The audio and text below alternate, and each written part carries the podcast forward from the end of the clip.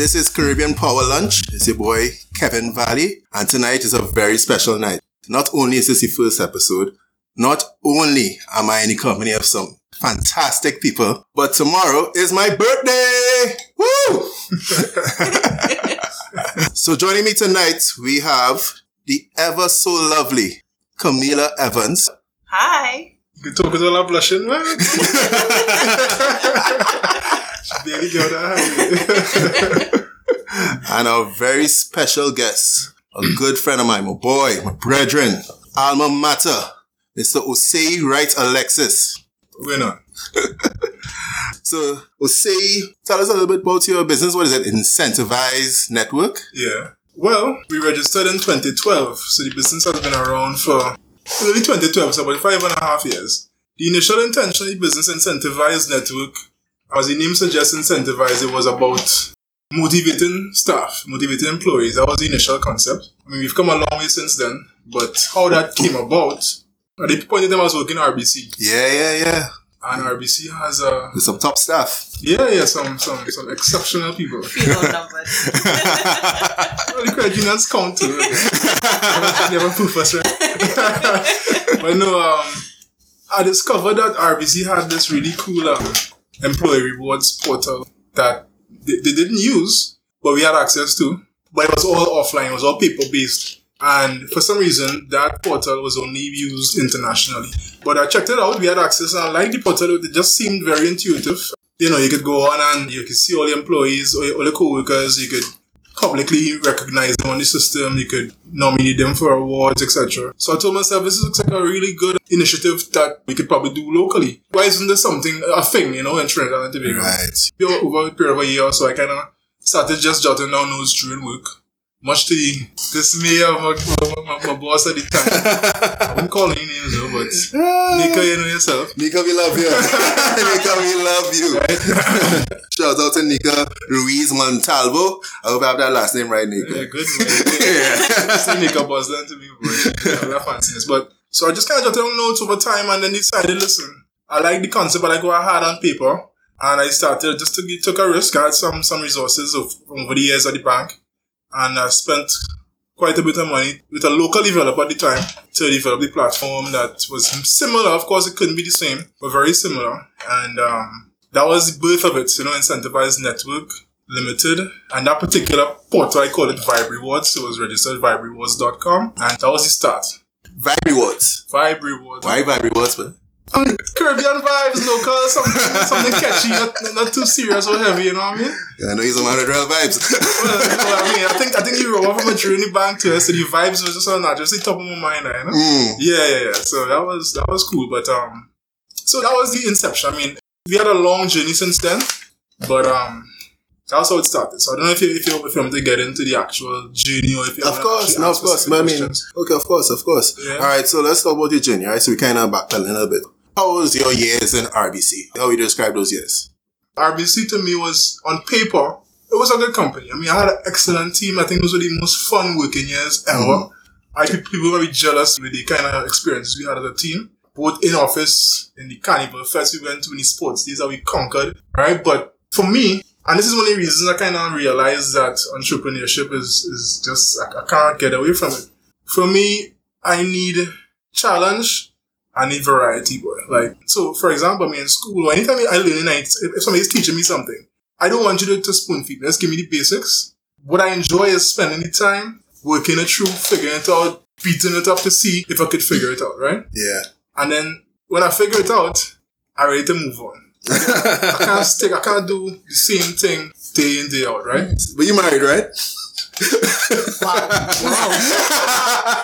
okay. Yeah, so Cabin Studios, Wow. podcast world, I'll take that and I'll deposit into the Rotary funds that you manage Caribbean Power Lunch. Yeah, yeah, yeah. I mean, we can talk about that later on in the podcast. Maybe like in the next couple of weeks or so. if, if, if we last that long. But um, so the problem with RBC for me was that totally did not provide either those two items or facets or whatever. So at the end of the day, once you once you figured out the job, there was no challenge again. As an investment analyst at the bank, we just had to kind of update investment opportunities with buy and sell and holds, and you know, it didn't it didn't change that much.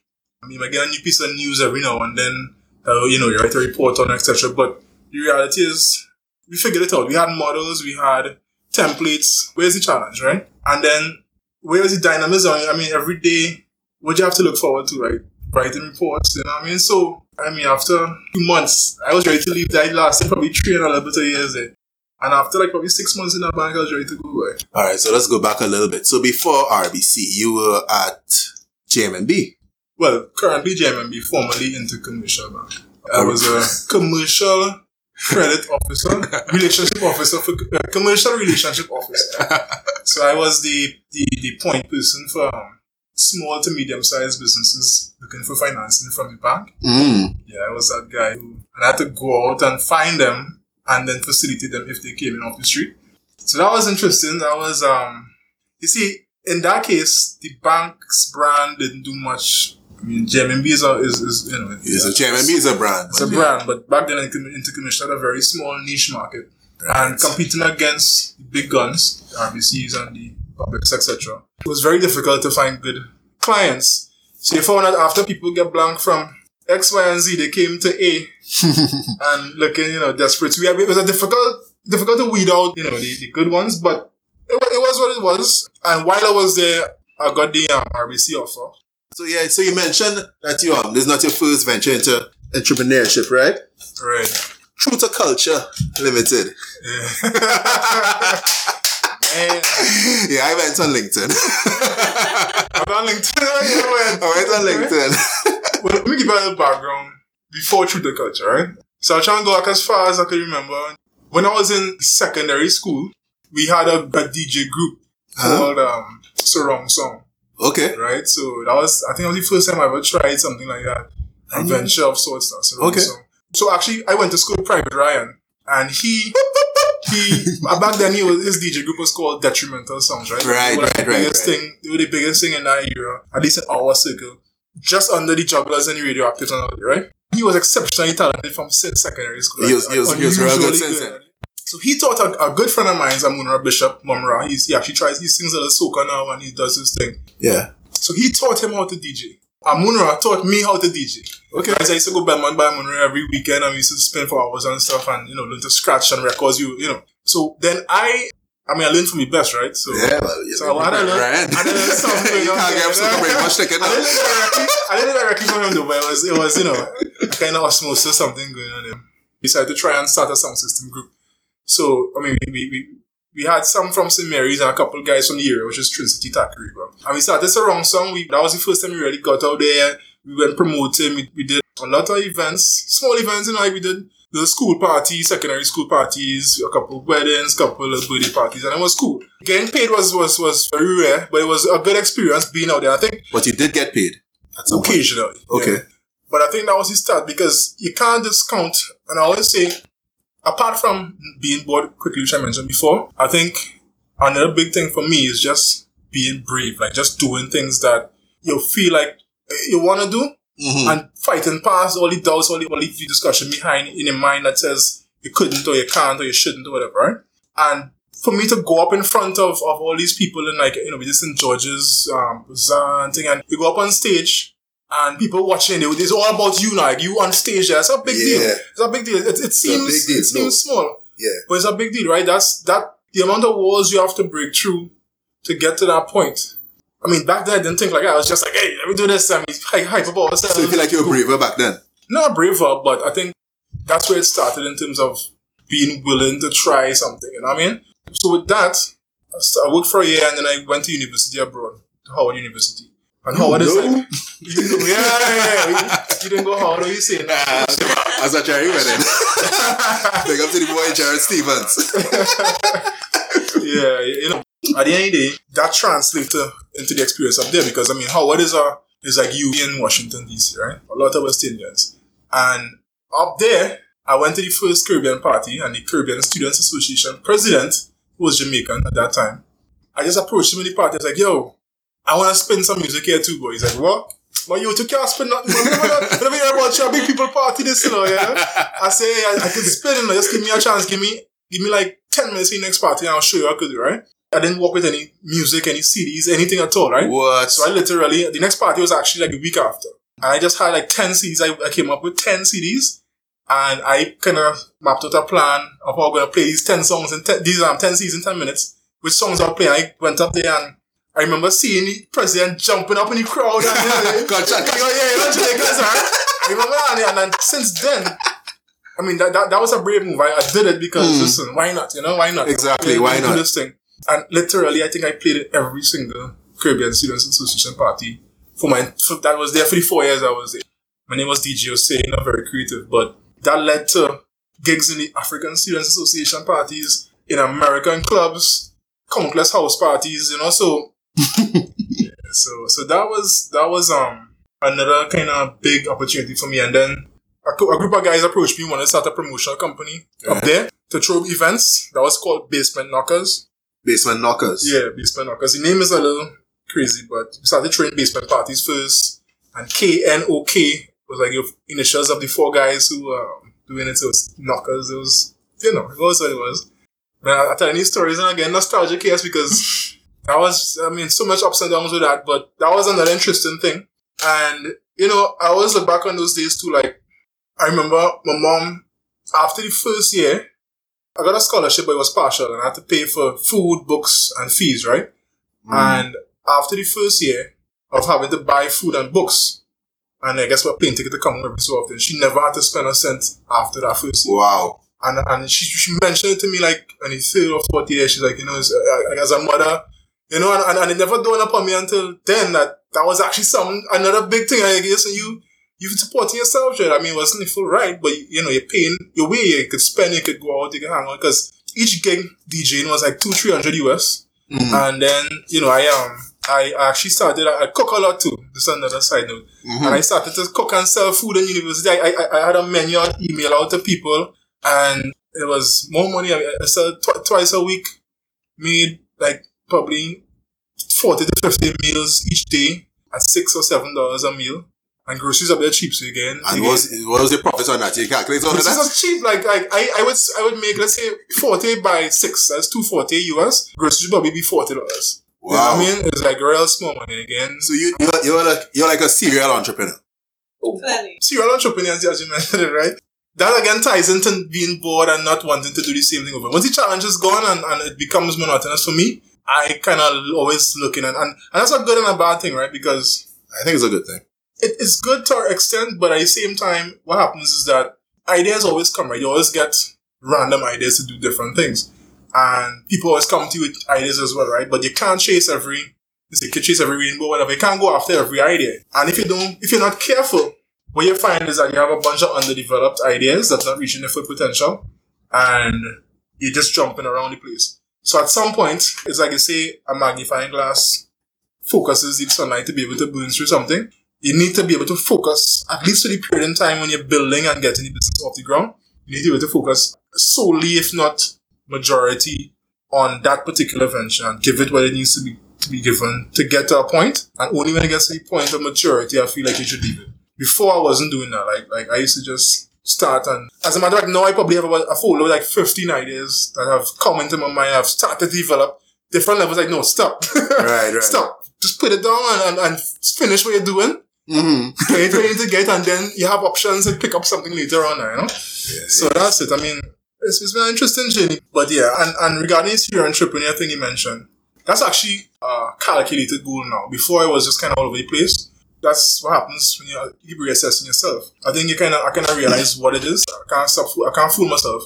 There are entrepreneurs, there are business people who work in a business, start the business and work in it, and there are entrepreneurs like me who just love the thrill of starting the businesses and love the idea of bringing, you know, useful tools or products or whatever into existence. So I've decided that my goal is to do just that. But with the cautiousness and the thoughtfulness of getting each thing I do to a certain point before I discipline, before I start anything else. So that's that's where I'm at right now. It's a matter of just trying to get reorganized. Okay, so with these businesses that you start, is it that your intention is to is to continue operating them, or is it like you want to start them, hire an operator, or get somebody to operate them and move on to the next idea?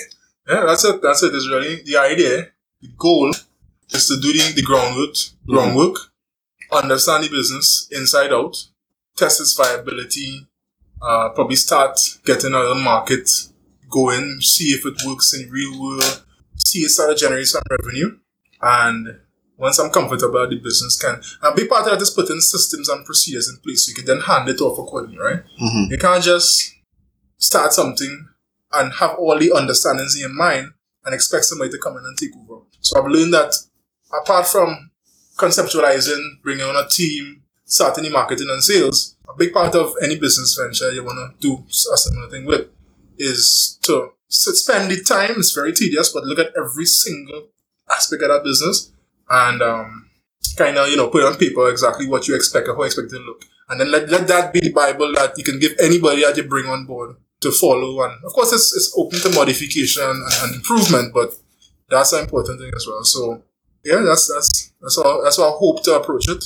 So when you get an idea, when you get your ideas, you have a system, a screening system before you decide, okay, these are the three out of the 50 I'm going to take action on. This is the one I'm going to take action on. You have a, a system, a discipline. Now, or is it just like whatever it is that keeps you up at night?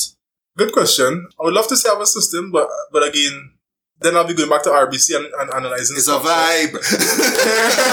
it's a You know, vibe. I mean, it's intuition to some degree. Like, and I think I think anybody would would um attest it. The more you do it, and the more experiences you get, failing and succeeding, you get a sense more quickly of if something makes sense or could possibly make sense in the future, and if your timing is right. If because I mean, Trinidad is a unique market, eh, boy. We have so much challenges in our market for business, young business, new Yes. technology based business, especially, Mhm. which is where I want to kind of focus. Yeah. So, so I think understanding that's so. For example, that was the biggest challenge with Vibrary was right. It was before its time. Yes, we did have a couple customers come on board, but the reality is that people trusted paper. They didn't trust the internet. They weren't willing to spend. So that's one thing. Internet trusting was one aspect. People didn't certain. You know, it was just certain types of things. So when you they say online. people, you mean like Caribbean people, Trinidadian people.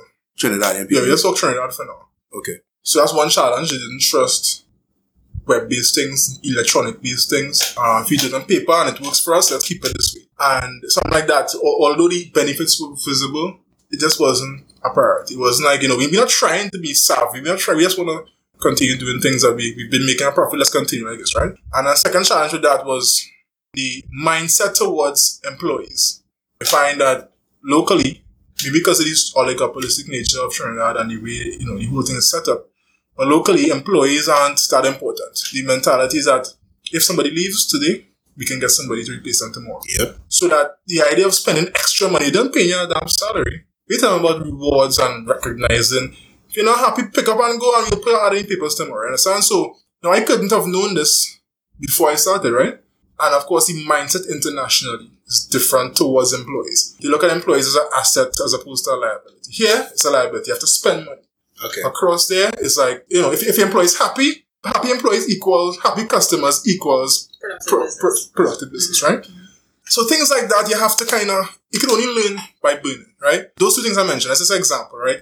The mm-hmm. technology adoption and the mindset towards employees. Can I just challenge the mindset towards em- employees thing for one second? Okay. So is it that you see this more in like the big business, the big corporations where you see, you know, they have these large, these huge organizational charts? Or do you also see it in like the smaller, let's say the five to 10 person kind of almost family run businesses and stuff? Do you, do you see that, that same type of disregard for employees or irrelevance of employees? Just a line item. They just, they just, they come like stock in your, in your warehouse. Put in perspective to what I said, my target market wasn't the small mom and pops, right? Because they could Okay. easily manage a program. Right. So you're looking at, for me, minimum 250 staff, 250 staff to even target.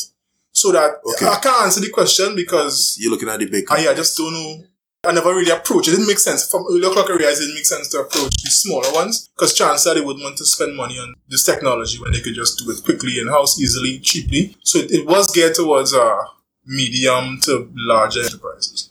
You seem to have a pattern which is very characteristic of entrepreneurs. They tend to get very excited about a new idea and then it, it fades away. But do you think that that impacts the sustainability of businesses, particularly in Trinidad, where you see a lot of startup companies they pop out of nowhere? Like, for example, First.com, they were supposed to be similar to one of those Foursquare. Foursquare, right? Yeah. Um, they were really, really good, and then I guess it wasn't received well in the market, and then they disappeared. But there's opportunity for that to become an export service, and I don't think that people explore those things. So, do you think just by nature, entrepreneurs being so hell bent on that thrill of a new idea and then not being able to sustain it, or probably explore it to see what other challenges exist and how we can grow it in a different way, using that also stymies the, the industry locally? I'm sure you've heard people say that entrepreneurship is for the faint of heart, right? Yeah. Extremely difficult, extremely difficult emotionally and Mm-hmm. primarily, and then just everything else early, right? Right. To um, try something new and realize that it just isn't working out, right? Mm-hmm. So to answer your question, I think when you start something like that, something new, something novel, a niche or a brand new idea, in Trinidad especially, the naysaying is extremely low, right?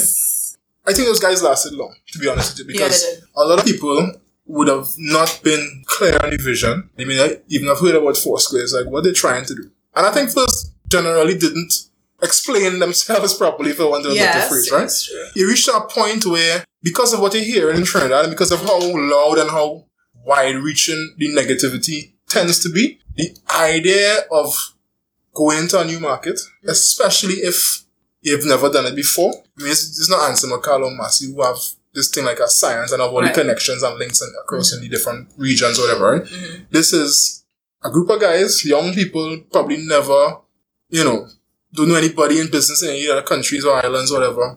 And you, are you're telling them that, okay, this idea feel miserable in Trinidad, but stick it out. Let's spend more money and time going into a Isn't new that how island, the right? big businesses start? I don't know, but I feel like you had to get some kind of at least footing in your home country. Right. I don't even think they had a footing, to be honest with you. I think I think they just had a lot of money to start. They had Yes. a probably an investment They base or whatever, and they did a lot of PR. Yeah, the branding was really the good. brand is yeah, excellent. the branding was really good. but good. they just never caught on, right? And they would know. I mean, behind the scenes, behind the branding and the, and the and the beautiful website and the whatever TV appearances and all that, they would know whether they're making money or not, right? Yeah, That's what that's that's what that's what it boils down to, right? yeah. and they would know much money they spent as well, right? and worse if you have an investor behind you who looking to see returns to go back to that investor for more money to, to try and go abroad because it costs money, right? One common characteristic with my businesses, except for the first two, was that they were very shoestring, bootstrapped type business business. That's the best type. I launched the first two businesses. This is mm-hmm. True to Culture, which you mentioned. I was sort of a bacon shack store. I remember that bacon shark truck. we gonna talk I about that. spent, I spent obscene amounts of money on those two ventures, right? mm-hmm. Uh, I mean, it's a long story, but obscene amounts of money. True to culture, I probably made 0.0003% of that back. And Wabi's, Bacon Shark, I probably made 0.004% of that back, right? Damn. So, I learned the hard way Mhm. that unless you have somebody to finance your shit, you had to find ways to do it at the lowest cost. And it could just mean choosing ideas that just don't cost much to start, Hey. or or just being exceptionally creative with your with your everything, you know, from the marketing to the actual product itself to your web development. I mean, this is where I start calling favors. I mean, it's resourceful listening, boy. I, if I could even get into the kind of gymnastics I, I would have had gone through and still go through today to balance my books when I am starting a venture. I'm trying to get it going and all that. It's, it's crazy. It's crazy. That shit is not for the faint of the faint hearted. yeah, yeah, I'm telling you, it have times when nothing making sense. And I mean, it wasn't mentioned tonight, but I have a wife and two kids, right? So it's not just me in this. My wife is one of the most Hi, patient. She's one of the most patient people ever, right? I mean, so many stories I could tell you, and she stick it through. You know, not many people would, would be able to do that, but she did, right? She continues to do it today. I mean, things are a little better now than they were times gone by, but still it's still it's still building, right? We're still trying to get this thing right, trying to get the flexibility Yeah. that we, we working towards. Yes. Okay, so let's get to the sexy business now. In events. In events is sexy. Oh, In events sexy. That's our first. All right, well, in events, um, damn, I feel like I'm talking plenty. Software as a service. yeah, well, Guest management. Corporate clientele. I see Tribe endorse you. well, yeah, something so. What? I mean, in events, boy. So in events, didn't start off as in events. In events started off as Socialite Caribbean, right? So a good friend of mine's, a guy called Joel Map, he works full time, but yeah, he always looking at ideas. He's an ideas man as well. When he came to me with the idea, again, you know, you, you kind of could smell out the ideas that kind of make sense from inception. So by the time he started to tell me about it, I liked it. It wasn't about what Invents is today currently, but it was very similar. And the whole idea was using RFID technology, which is the kind of swipe and go cards that you have, you know, used for your office places and all that. So that's for like near field communications and stuff. Yeah. Similar to what Tribal was trying to initiate the other day. Yeah, that's that's what they, that's actually this, the, the exact technology. It comes in different forms, cards, bands, etc. Right? Tribe did bands. Okay. We may know them as the proximity cards that that you know Right, see around right, right, right, right. So the idea was that marketers at that point, social media marketing was a big thing. Getting likes to Yeah. page, getting content generated and all that from users. I mean, it still is, but it was like hyper back then. And, and you got more leverage from the social media sites then. Now I feel like you cut back on certain things and they're trying to get you to pay. That's the next story. But um, the idea is that we could pre-program these cards with users. So users could kind of activate the card with their social media accounts by just logging in on the website and tagging the card state. We had some different ways to do that. And then at an event with the card or with the band that was activated, it was like the activity passport of sorts. So you could move around the venue. For example, I might be able to swipe my band at the bar, like a station at the bar, and it would say, you know, a social media update would pop up on my my newsfeed saying, you know, hey, I'm here at this event, taking a drink by the bar, good time. We had social media photo booth, so I could actually swipe at the photo booth, take a picture, and immediately it goes on my Facebook page, branded with whatever sponsor event imagery, you know, and several other things. We had live polling, we had point accumulations, like the more activity you did, you earn points, like you could swipe to earn and swipe to redeem. So it's a really nice tool. So that was the idea. And I liked it. I mean, to me, RFID was cool. It was it was well explained by Joel in terms of how it would work and what it could do. And I, being the analyst that I am, spent quite a bit of time mapping out how it could work and all that. And um, we tried it. We found developers after quite a bit of searching online, international. We tried. We got plenty blanks because our market is small, right? Some of these guys only want to do with big players, big events. But we found some guys out in Indonesia who were willing to partner with us. Oh, you found guys in Indonesia to do it? Yeah, yeah, yeah. They Okay. okay. Software guys. And we How did you find them? If you don't we just Google the technology, Oh, the just Google. description technology. We just looked at everybody internationally who did it, and we started to send out emails to them, introducing ourselves, describing the market, and explaining how we we could see a partnership. And they responded very professionally, and they were very interested. So eventually, we were able to secure sole distributorship for that developer for the product in, in, in the region, which was good. So with that being done, we started packaging W marketing materials, etc., and we went to pitch. So we went to, I remember it very clearly, we went to First Citizens Bank through a contact, which is, you know, you also with contact being No, that's, Holy that's- Grail. That is the Holy Grail. Yeah, and, and um, they like the idea. So say, you know what, we'll give us a try for our end of year function, start Right. function. However, we have another problem that we want to know if this could kind of help us out somehow, because it sound like it could help us out waiting. and the problem was we, we expecting probably just around 4,000 guests. And normally, we have lines wrapping around the entire car park and entrance point, And we have like 15 stations with paper, names, scratching off names. There's no cohesiveness. We don't know who come at the end of the event. You think you could help us with that? And we mapped it out and like, yeah, we could definitely do that. We could just program the cards and let them swipe on the way. And I mean, this is quite easy to do. And that's how in events concept, which is as it currently stands, the primary aspect of it now was born. So we did the social media thing, that was cool. But the Yeah. biggest win for the client was this paperless entrance point with zero lines that was just, they were blown away by. And we realized that that actually is a very nice niche to fill because there are quite a few corporate entities and conferences that have large numbers and would have similar problems as, as First Citizens have. So we, what we decided to do was market it primarily from that and have a spin-off with the social media as an additional benefit. And since then, that's what we've, we've been doing. Well, just a little side story on that. Joel and I decided to part ways along the way. We had a little difference in opinion on certain things. And he started his own company doing the exact same thing that I was doing, right? Similar So- execution. Similar, yes. Because I know your your execution team. You you had I mean you had a you had a full team when it when you went to events. You will go to a team of at least let's say four or five. Oh, no, well, I mean, you know, at the end of the day, those were, I have a pool of staff that Mhm. have worked with me very consistently and very well over the years. So I trust them, they trust me, they understand what we do very well. So that I kind of pull on them whenever I, I need staff for events. It's not full-time staff. He would have developed his own staff base as well. I don't know much about how he does his business, to be honest with you. yeah.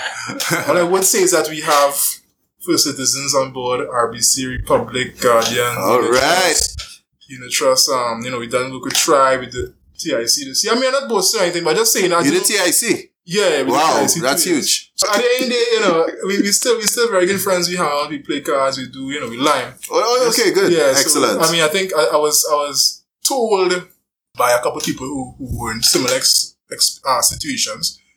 I mean, it's not a black versus Syrian thing, but that's what it was the context in which it was mentioned. So, you know, look at the when you look at the families that running the big businesses up in Trinidad, they compete ferociously on the forefront on the business side.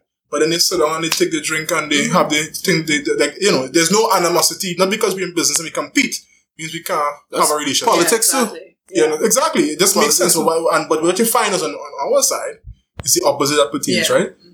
People fall out bitter over. I say outside, I mean the, black, Black, black, side, the black entrepreneurs. Yeah, not sure how. Um, but yeah, it's for This podcast, I'm sorry, this podcast is about featuring a- black-owned businesses. More. It is, it, it, it, is. It is what it is, right? I mean, you Mhm. have a lot of pettiness that goes on, and I mean, it's a whole different discussion. But Yeah. but but you know, that's one thing that I'm glad at least we can say that we didn't because it started off very kind of bitter.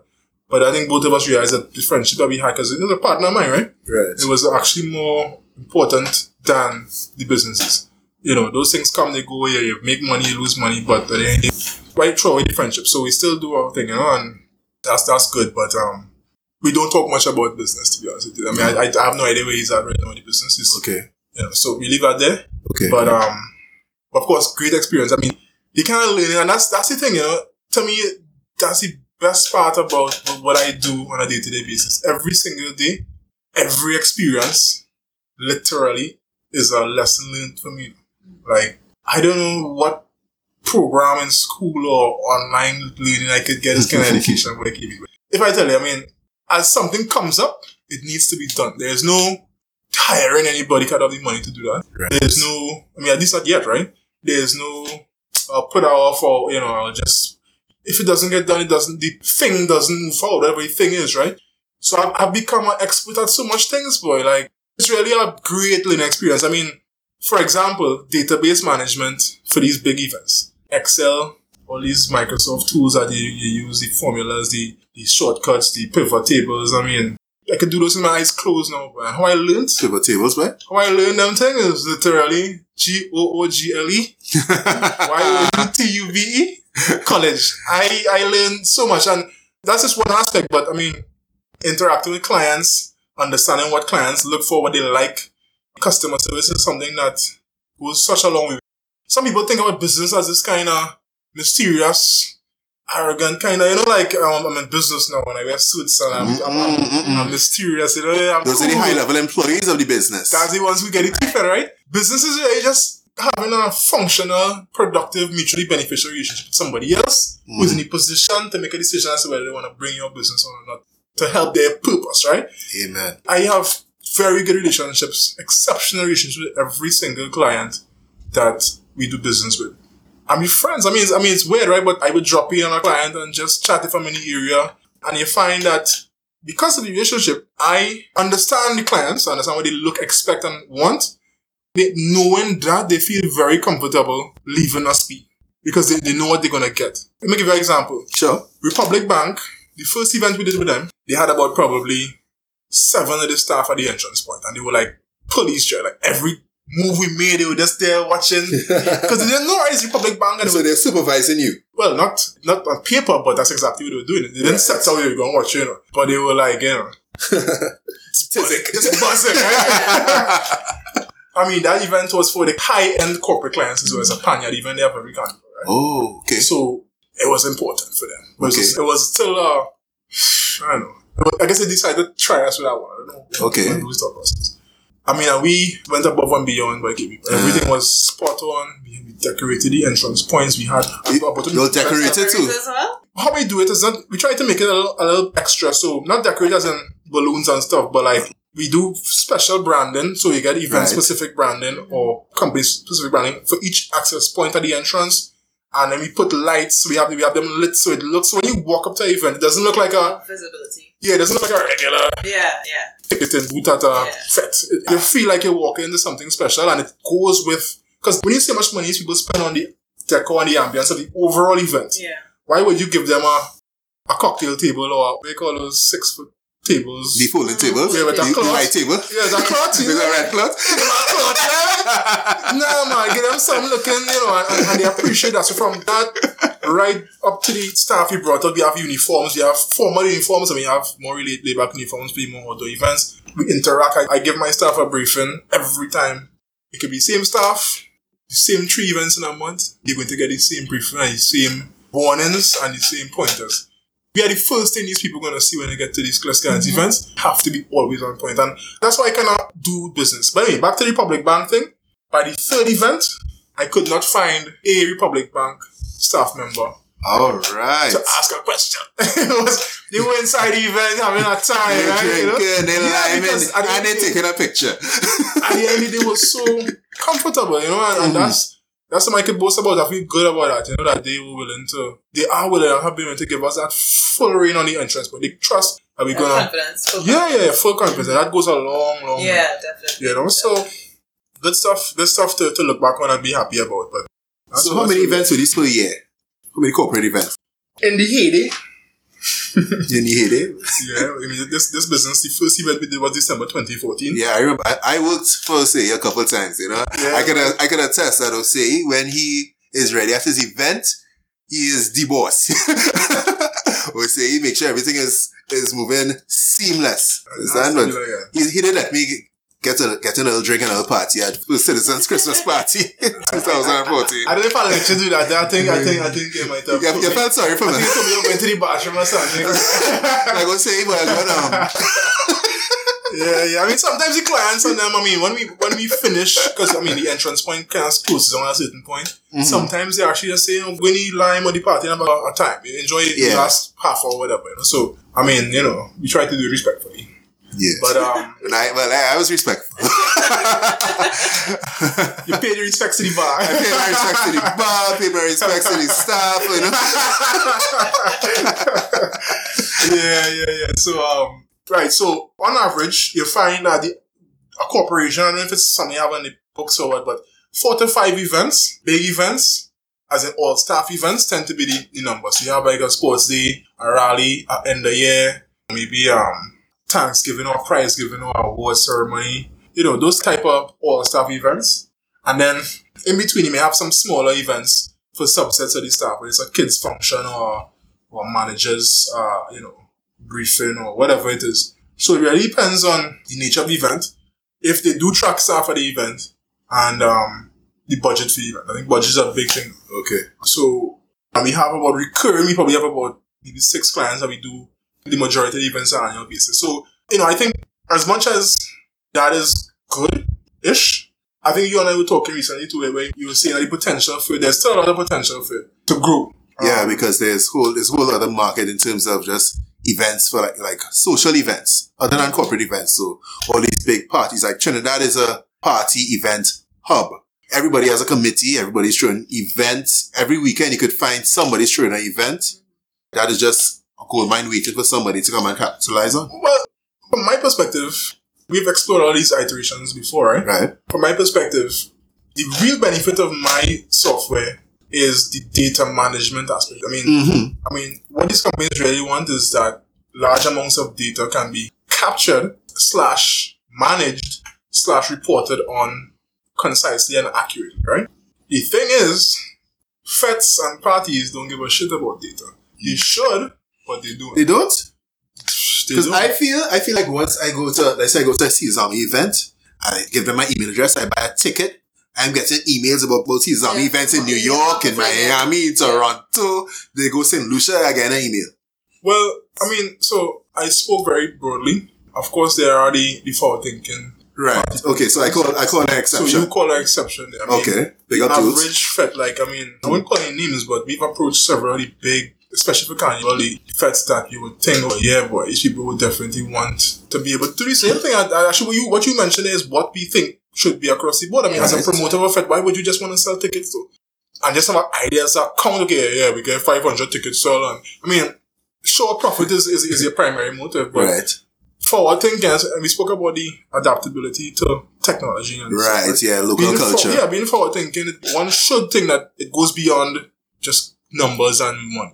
Because the only way to sustain and to grow, especially the amount of parties and the amount of competition in that space, is to yeah, get your people on board, find ways to keep them engaged, Yeah.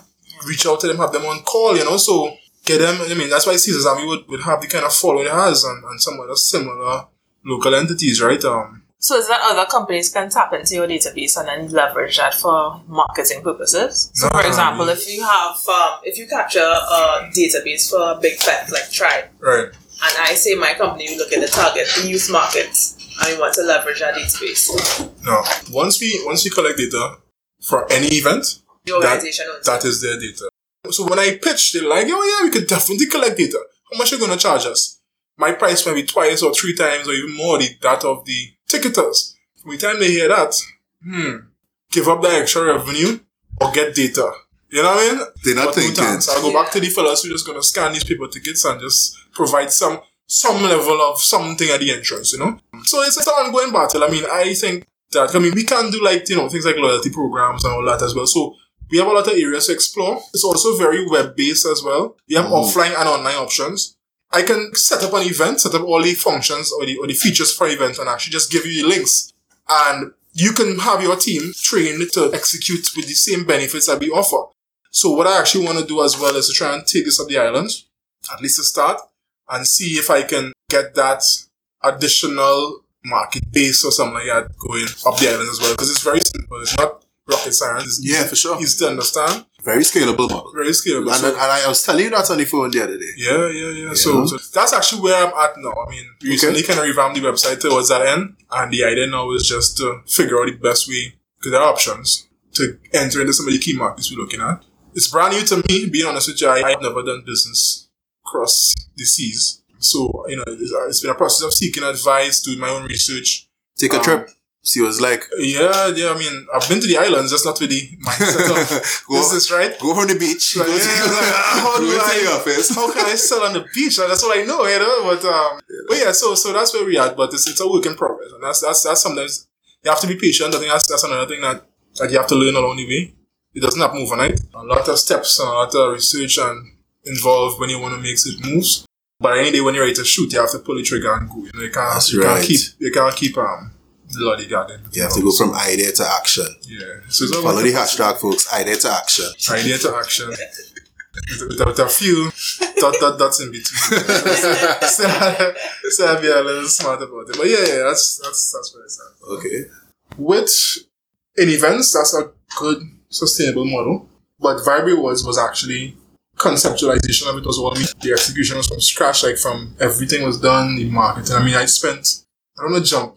But I thought the hardest work I had to do ever was to go around to these retailers on foot, walk into the stores, ask them if they want to stock the to Culture CDs, right? And sell any whole local music. And like, so I, I spent months just going, driving around Trinidad, Point Fortin, Sangre Grande, Wow. Martin. We had locations. You all drove over Point the Fortin do that? Well, several times, boy. and Wait. Negotiating all kind of thing. What cut they gonna get, signing contracts. That was real work, dread Wow. crazy work. I thought that was the hardest thing I've ever done.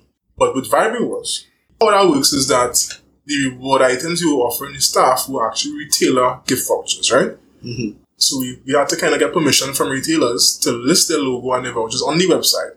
So if an employee gets points from his employer, he has a nice variety to choose from. And that was one of the biggest selling points because I, as an employee, I'm motivated by what I'm going to get for this reward that they give me, right? And then there was a cash was going to be used up. By the time I reach home, that cash, you put gas in your car, you buy some doubles on the road and two, three groceries, and your, your cash reward done. He has no memorable experience. So the idea was don't give them cash, give them experiences, give them things that they would be able to do and, and experience so that when they go through the joys of it, you remember you as the employer being the person responsible for it, right? So my job was to go to as many local retailers as possible to get them to agree to list their logo and their products on my site. It's free, no risk. But those guys, damn, they don't want to hear nothing about people that they know. But like, I, shit, I, I remember, I, on average, I probably call every retailer on that list about 50 times before I get a yes. But like, yeah, the manager, mm. and yeah, we not sure. Yeah, we gotta get back to you. Yeah, we have a meeting next week to discuss it. No answer, no answer, no answer. Yeah, we may forget you. You know what I mean? And the reality is that without that, I didn't have a product, right? Mm-hmm. So that took me about a year and a half to get like 50 retailers, being a senior retailer. Now, thankfully, we did get some good names. We got Movie Town, we got like Massy Stores, we got Wonderful World, we got Francis Fashions, Face and Body Books, that's it. That's Clinic. Yeah, Face and Clinics, you know, quite a few broad, good names, you know, which kind of opened the gateway for the couple clients we got. But that took forever to do and was very tedious. So I said all that to say that although Vibe Rewards in its current form, is not where I wanted it to be when I was conceptualizing it. I think that having those 50 names and having a good understanding of how to promote. I mean, I became an expert in it. I was an HR specialist when I was selling this. I could talk to, I had HR professionals asking advice, right? this is a finance major. hey, hey, expert in, okay, I talk about, I have documents and documents that I've studied inside out, but anyway, that's the next story. So, so I have a lot of that understanding and I have some good connections with these businesses in terms of permissions, permission to list. That's all they wanted. So what I decided to do was that, okay, you know what? The challenge with this Vibe Rewards thing was apart from the, the lack of understanding and all that and whatever, the process to buying was long, confusing, and possibly a little too expensive. You had to get board approval because all your staff had to create accounts and had to get logins right. and had to create a unique website. Right. It was a little too much. So what I decided to do was listen, don't just give it up modify it. So now we're in the process of launching something called a super gift card where we just have one site. It's free to create accounts. Anybody could create an account and the idea is that we could go onto the website and quickly and easily purchase a super gift card to send to somebody else. You're going to send it via email or you can download a PDF and print it and deliver it to them. You can personalize it with a greeting card or your own image and your text and all that and it goes immediately via email and it's very easy to use. You can pay online with credit card or, or you can actually order offline and get them delivered to your account. And you can create an account and store value. So, so it's like a, it's like a small Vibe Rewards where you don't have to have all the features, all the bells and whistles, but you can still have your, your managers in your company have accounts and store value and anybody that does something reward worthy, give them a quick something right there on the spot. That spot effect was is still there, you know the recognition, with the, with the notoriety to them, etc. So you still have that corporate side, but gift giving is possible. And the benefit is that it's very convenient for you to send a gift to you. When you get the super gift card, you can actually redeem that on the site for a gift card of similar value to any of the merchants that we have. Okay, and you have about 50 merchants. And i have actually been adding. So, come here, you see what happens. You need to start about eight business, yeah. you need to fight, you need to drive to Point Fortin. For those who don't live in Trinidad, Point Fortin is maybe two and a half hours away. It is the yeah. other side of Trinidad. It's, it's close to the two. I think it's close to the two. right now, we by the front of the boot. Yeah, the top of the boot. you had to put any work, boy. You know what I mean? Mm-hmm. You know, and, and I mean, it's all it's all works in progress for me. But um, you had to put any work, and you can't look at it as work. You can't look at it as a labor of love. Like I just doing this because it has to be done to do what I want to do, right? People like to hire people. Like, why should we hire people for everything that you want to do? We, we don't need a marketing person. We don't need a. You, you have two warm bodies here that capable of knocking shit out. Right. Why you want to hire and have a floor manager and all this shit to spend more money? Mm-hmm. You know what I mean? So yes, hiring comes when you're ready to hand off the business and you're ready to, to, to you know move on to the next thing. You have your processes, etc. But when you start in a business, first of all, you have to understand the business, and the way to understand is to do it yourself. Exactly. And then again, unless you have a real again investor, whatever, I, we didn't have much money. Are we going to spend a little bit of money on, on things that we could do ourselves? So putting work is important, and, and you can't shy from that. I mean, like recent wins, we had a couple, you know, we had Wendy's come on, we had Chuck E. Cheese, we had wow. nice things come on. Wendy's so, on, let me go and join on a yeah, platform yeah, there and get my little baconator on. trying to add, I hope to launch at the end of the month, so we're trying to add as many. We're looking to wrap up soon, folks. Thank you all for listening. I just have one last question for Osei. So, say, after you left RBCN, I guess while you're still building Vibe Rewards, I remember you did some, some stand-up comedy.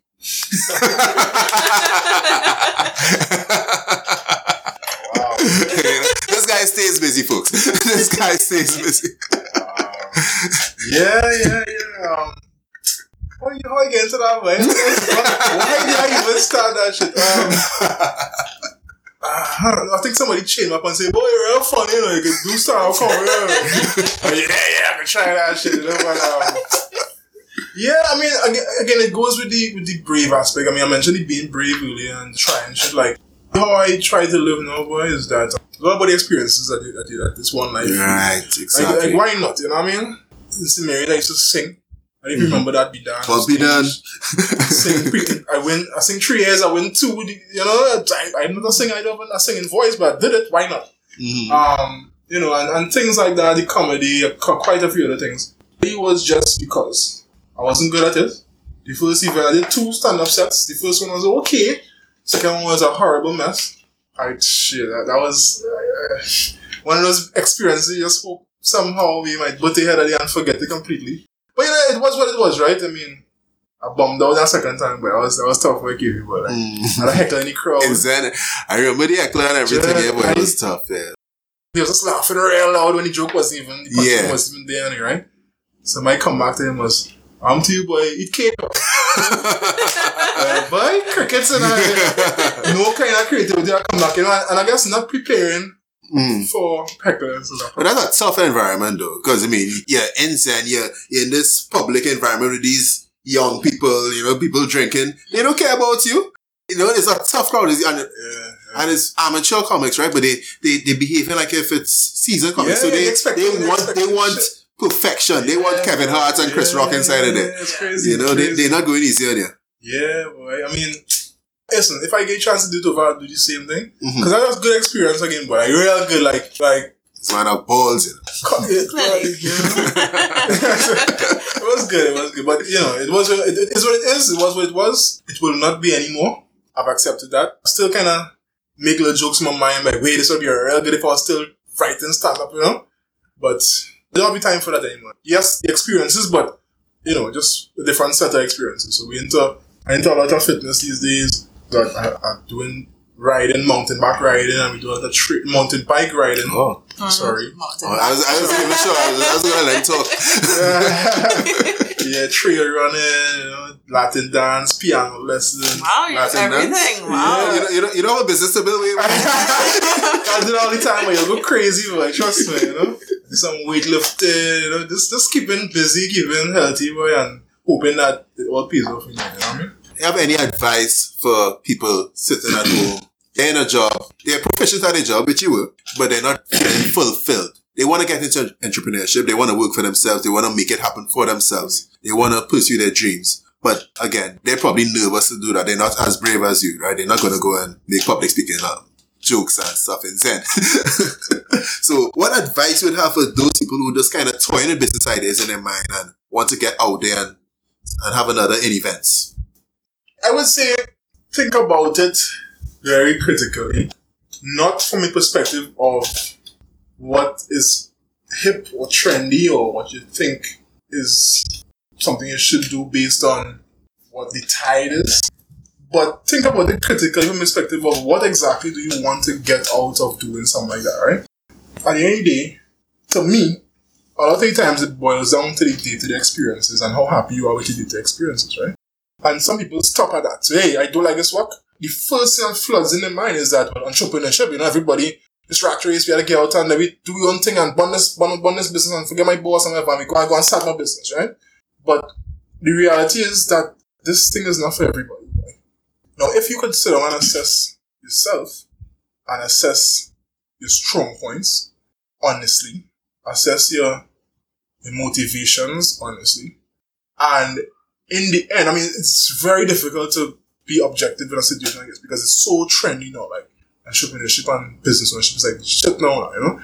But if in the end you really realize you have the skill sets, you have the the right motivations, and, and right motivations could be different things to different people, but you alone would know, honestly, mm-hmm. then the only thing left is the bravery to do it, right? First thing is assess your motivations very carefully and ignore the noise out there It's very difficult. It's a very trying time, very trying period. It demands a lot of multiple skill sets. I mean, we have specialists and tech, technocrats among us who just good at something like finance or whatever. But the breadth of skill sets that you need to start a business is very, you have to be a jack of all trades, master mm. most times, right? Yeah. Not everybody fits that category. So be honest with your skill sets and your, and your motivations. And then, um, you have to look at your, your current situation again. Finances is, is exceptionally important. Yes, the reason why people stay in the jobs is because they figure they're not stable enough or they have enough resources to do it and they don't want to lose the income. But my thing is, I mean, it might sound kind of crazy, right? But my thing is, I am marketable, right? I have paper qualifications, thankfully, from university, I have a degree. But more so, I have skill sets and maybe a personality, maybe just general whateverness that is marketable to employer. So in my mind, if the worst that is going to happen to me from trying a venture, if the worst is not that I'm going to be on the street in a box begging for, for a scrap or, or, or shitting on myself, mm. totally desolate and out of sorts, then why not try it? Yeah. And anything better than that, where you're not, we're just totally off the grid, is worth trying for, especially knowing that you are marketable. So if it doesn't work out, chances are you could find some type of employment after. But you see, the thing is, see, it might sound funny, it has to be all in, in that you have to know for sure this is what you want and the end game is this, nothing else. So even if you leave to start a venture and it doesn't work and you have to go back to work, going back to work is just a means to end. It's not the new end. Mm-hmm. Because going back to work should mean you're getting back yourself at a certain point, you could try again. Right. I will tell you, I, my van, I have a, I have a Grand Vitara.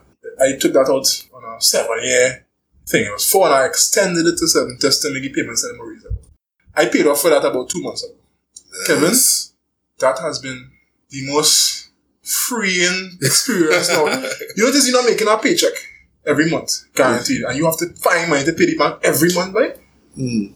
Again, that's mind games and all right. Yep. You know, often you say, but just go back to work and just free yep. yourself of this stress. That will get you right back into the system. And that's what I'm saying. So are you willing to not do that? Not, I mean, I saying do have a car, but why you gonna buy a showroom car if you want to start your own business first? How yeah. making sense? And then you're worrying about if you'll be able to pay your, your bills and your lifestyle. I mean, for me, just to, just to carry it further, we, I have cut back a lot of things just to make sure things are sustainable. I cook a lot of food so I can save on the, the exorbitant food prices out there. You know, we don't, we don't travel as much as miles. you know. But you know, a lot of things have a lot of areas, but a lot of areas you could cut back on and just being smart about how you, you do your thing to sustain. There will come a time once you do it the right way and luck favors you and all that, that all these things that you want will be achievable. So assess your motivations, assess your bravery. Don't look at it as, as a side thing and a quick thing. Be sure that it's something you're willing to go the extra mile for and make the sacrifice required. That's the advice I'll. All right, there you have it. Solid advice. All right. So, say people want to reach out to you, people want to reach out to you for coaching, people want to reach out to you to hire you. How can they find you? Well, my office number is 222 9292. My cell phone number is 360-6158. My personal email address is owrightalexis at gmail. That's O-W-R-I-G-H-T-A-L-E-X-I-S at gmail. And you can learn more about in events by checking out ineventscaribbean.com. Well, viberewards.com is up. Super gift cards is, on, is, is soon to come. You can give me a call if you want to get more information about any of those, those ventures. All right, great. I'll definitely link up that contact info in the show notes. Great. All right. Well, Good stuff, man. We'll I, see. Kevin, I talk plenty, boy. I talk plenty. Well, boy. I know you're the man that talk plenty. I, I oh, might have a... when you can get me to come out here, so I mean, I'm just glad Camila was able to stay awake. yeah. Damn. But just before you wrap up, I just want to say I think it's a real good initiative by Kevin, but I think it's a big a big space, a big need, not just for black businesses, but business on the whole, and, and hearing from people who've been through it on different levels. You know, you want to get the grassroots people like me who now starting off. You also want to get people who've been there for yeah. years, who've been shown proven success. I think the black perspective is important because a lot of the huge businesses in Trinidad are not black owned. So therefore, what it is that we're not doing or we or we haven't been given the opportunity to do, that has to that has to be a conversation. So you have a good thing going. Um, Thanks, man. Good format, you know, just keep it going, keep it real. Any support along the way, let me know. Thanks, brother. Camila, thank you again for coming out tonight. Letting thanks support. inviting. Have a nice female in the room. I feel I talk so much now, it's motivating. All right, Podcast Will, Cabin Studios, we're out.